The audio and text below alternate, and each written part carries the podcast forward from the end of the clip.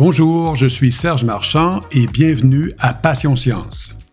Dans un prochain balado, nous allons recevoir André Carpentier, qui est endocrinologue au Centre de recherche du Centre hospitalier universitaire de Sherbrooke, où il est aussi chercheur et le directeur du centre de recherche.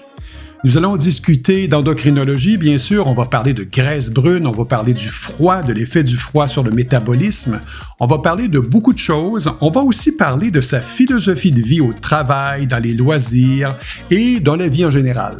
J'aime voir des patients, j'aime faire de la clinique, j'aime faire de la recherche, j'aime faire de l'enseignement, euh, j'aime faire aussi de l'administration. On, est dans un, dans un, un band de rock. Alors, ça va être passionnant. À très bientôt.